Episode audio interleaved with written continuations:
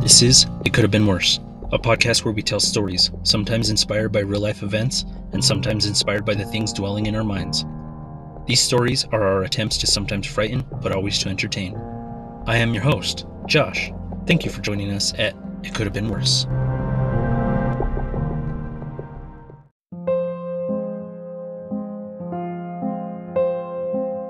Hello, and welcome to episode 4 of season 2 of It Could Have Been Worse. Today we have two stories. Our first story is a telling of a grandma's protection from beyond the grave, titled Pawn. Our second story is a telling of a post apocalyptic era, titled Hell on Earth. Thanks for listening, and be sure to subscribe and share. We'll have new episodes coming every Monday, and be sure to check out our pod page at podpage.com slash it could have been worse. And if you like our stories, consider donating to our listener support on our page. Pawn. Grandma passed away last week. She was old and tired, but we weren't ready for it. Suddenly, she was gone.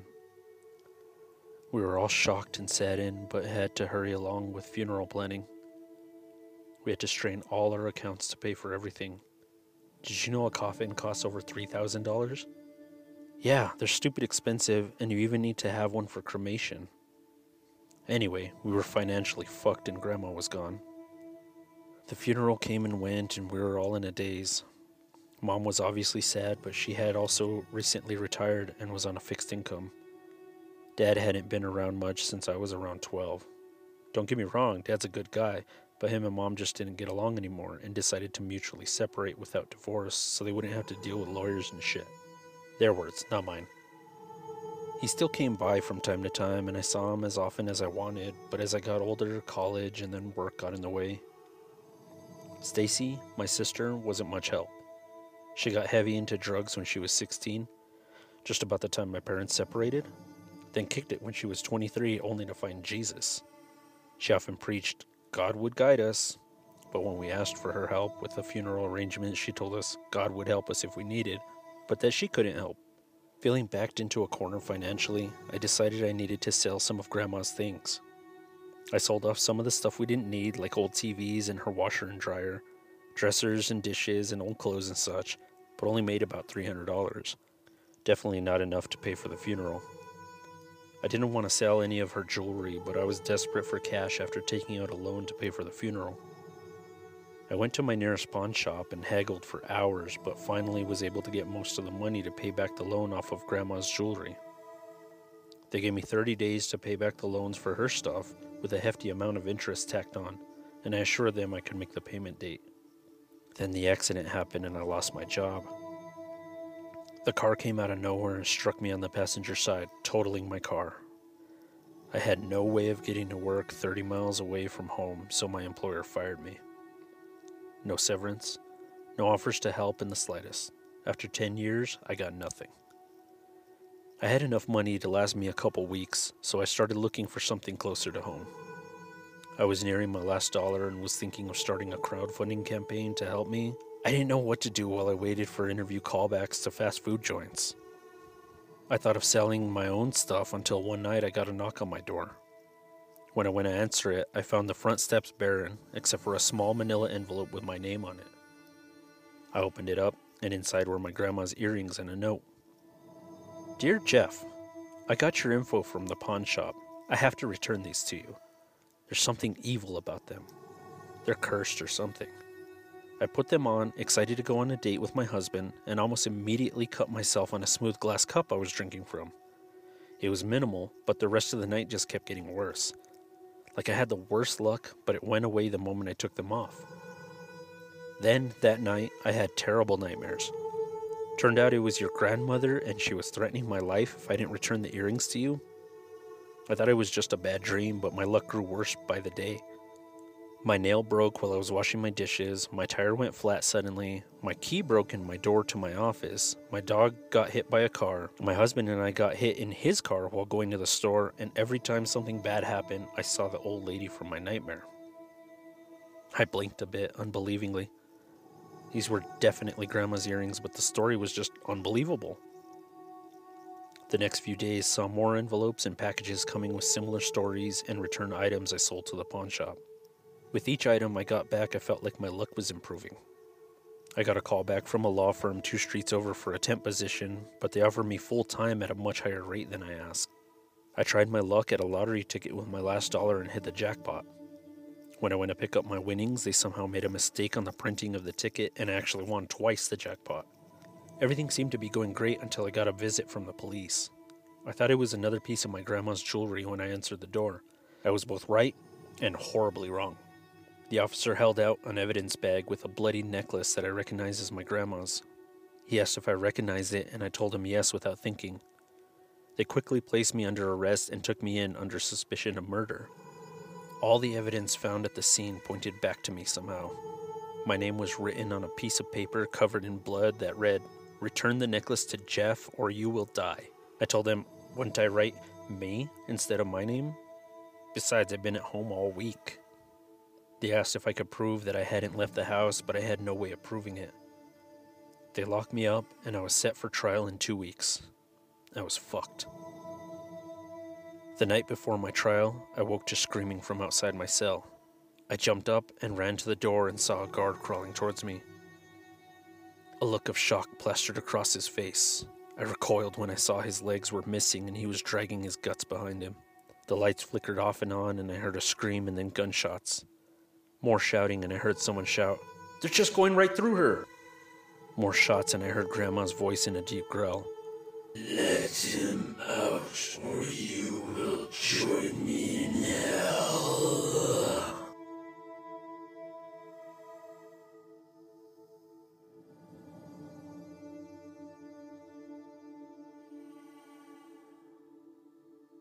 Hell on Earth.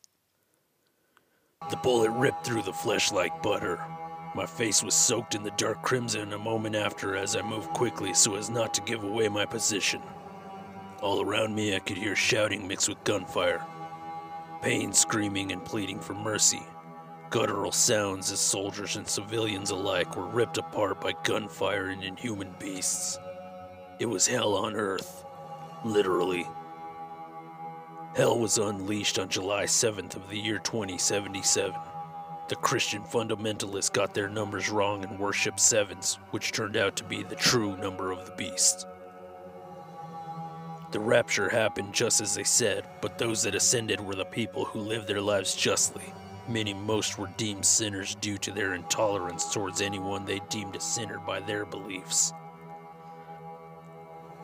The day it started began as the most peaceful day on Earth. There were zero acts of aggression in global politics, no munitions exchanges between neighboring borders, no reported acts of civilian violence. Every person you interacted with all said the same thing, as if reading from a script, but quite genuinely, that they felt like they got a full night's rest and they weren't noticing any of their chronic ailments. It was almost as if the world was at peace, the calm before the storm. They came from the sky, the place no one expected. Everyone would assume demons would emerge from the bowels of the earth, but they instead ripped a hole in the sky and descended in wave after wave of winged and burning atrocities. In unison, the whole world looked to the sky, a huge scar opening and revealing the terror of what was once the worst of the afterlife. Suddenly, some people started to rise off the ground as if being lifted gently by unseen hands. Some struggled, fearful to be propelled closer to the falling barrage of fiery demons and their ilk.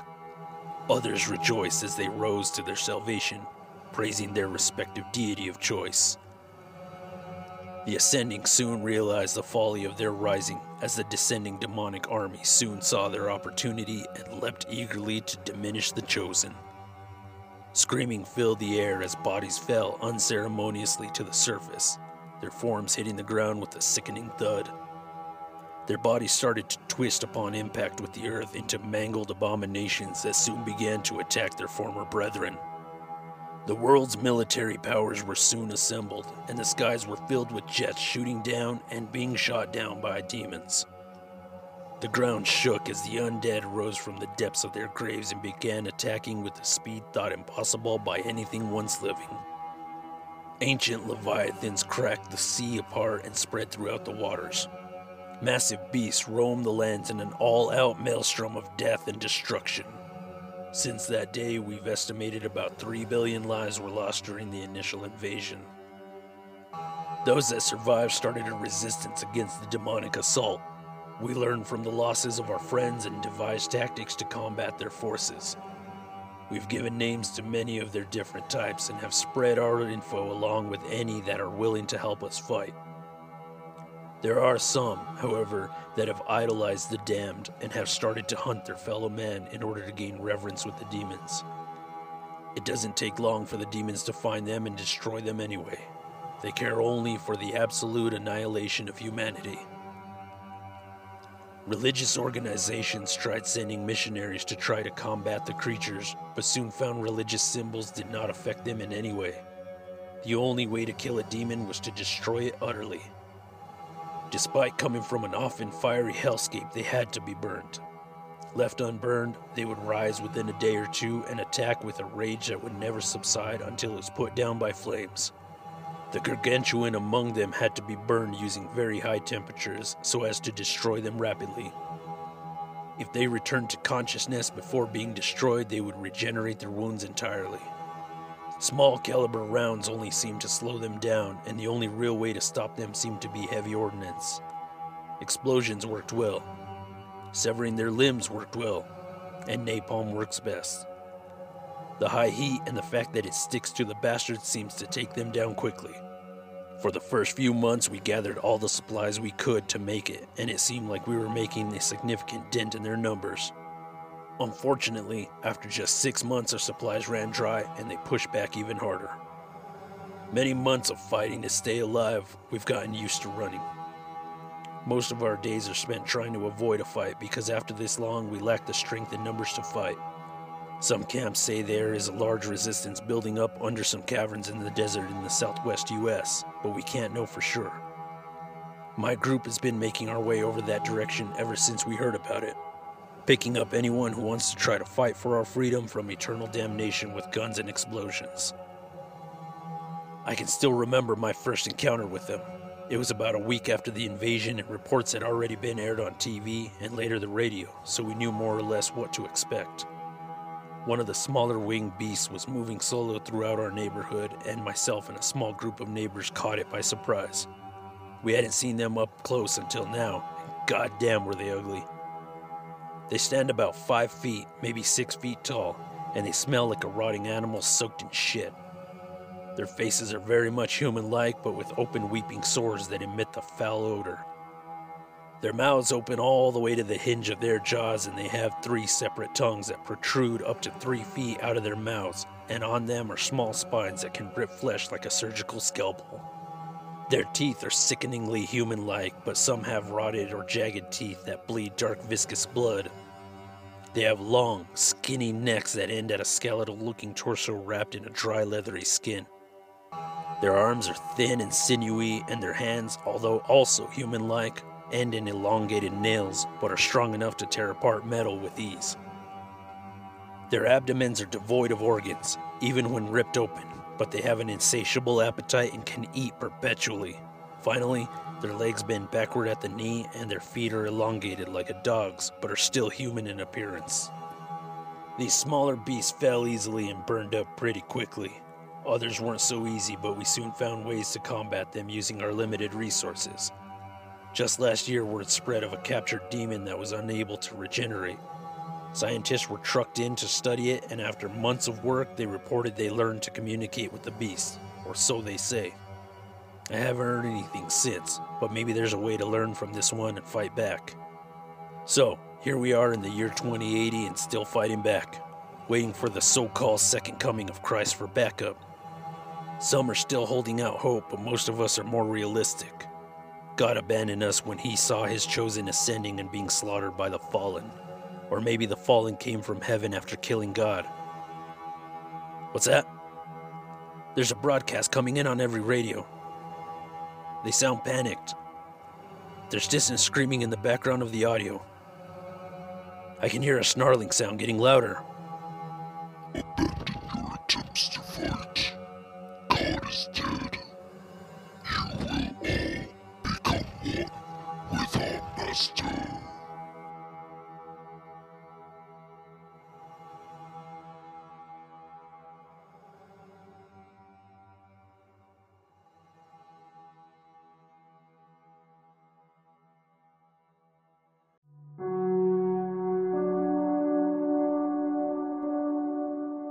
Those were our stories for this week.